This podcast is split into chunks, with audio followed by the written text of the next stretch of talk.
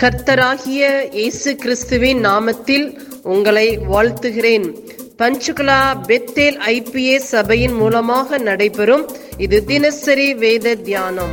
இந்த தியானத்தை கேட்கிற உங்கள் மேல் கர்த்தர் தமது முகத்தை பிரசன்னமாக்கி சமாதானம் கட்டளையிட கடவர். காட் பிளஸ் யூ தேவநாம மகிமைப்படுவதாக ஒன்று தீமத்து ஐந்தாம் அதிகாரம் ஒன்றாம் வசனம் முதல் முதிர் வயதுள்ளவனை கடிந்து கொள்ளாமல் அவனை தகப்பனைப் போலவும் பாலிய புருஷரை சகோதரரைப் போலவும் முதிர் வயதுள்ள ஸ்திரீகளை தாய்களைப் போலவும் பாலிய ஸ்திரீகளை எல்லா கற்புடன் சகோதரர் சகோதரிகளைப் போலவும் பாவித்து புத்தி சொல்லு.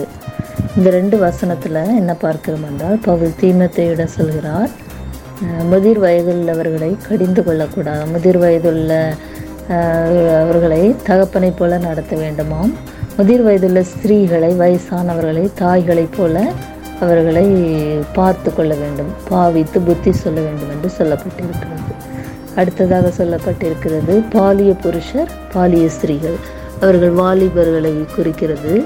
வாலிபர்களை கற்புட வாலிப பிள்ளைகளை கற்புடன் வாலிபர்களை சகோதரரைப் போலவும் வாலிப பிள்ளைகளை கற்புடன் கூடிய சகோதரிகளைப் போலவும் பாவித்து புத்தி சொல்லு. அப்படியாக இருக்கும்போது தான் தேவனுக்கு அது பிரியமாக காணப்படுகிறது. அடுத்ததாக மூன்றாவது வசனம் உத்தம விதவைகளாகிய விதவைகளை கனம் பண்ணு. இந்த அதிகாரத்தில் விதவைகளை பற்றி சொல்லப்பட்டிருக்கிறது.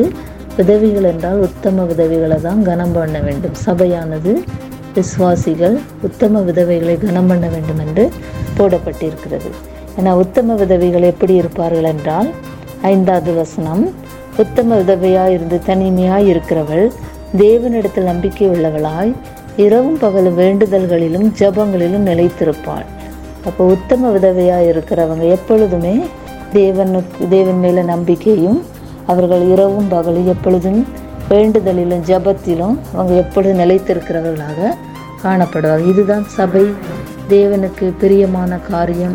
இந்த மாதிரி தான் சபைகளில் இருக்க வேண்டும் என்று பவுல் கட்டளையாக சொல்கிறதை நம்ம பார்க்குறோம்.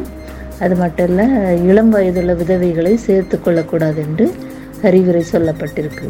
அப்போ அந்த வசனத்தின்படியாக நம்ம பார்க்கும்போது ஒவ்வொரு வயதினரையும் சபை வந்து எப்படியாக நடத்தணும் விசுவாசிகள் எப்படியாக அவர்களை கவனித்து கொள்ள வேண்டும் என்று இதில் சொல்லப்பட்டு இருக்கிறது அப்படியாக நம்ம இருப்போம். தேவனுடைய வார்த்தையின்படியாக நம்ம நடப்போம்.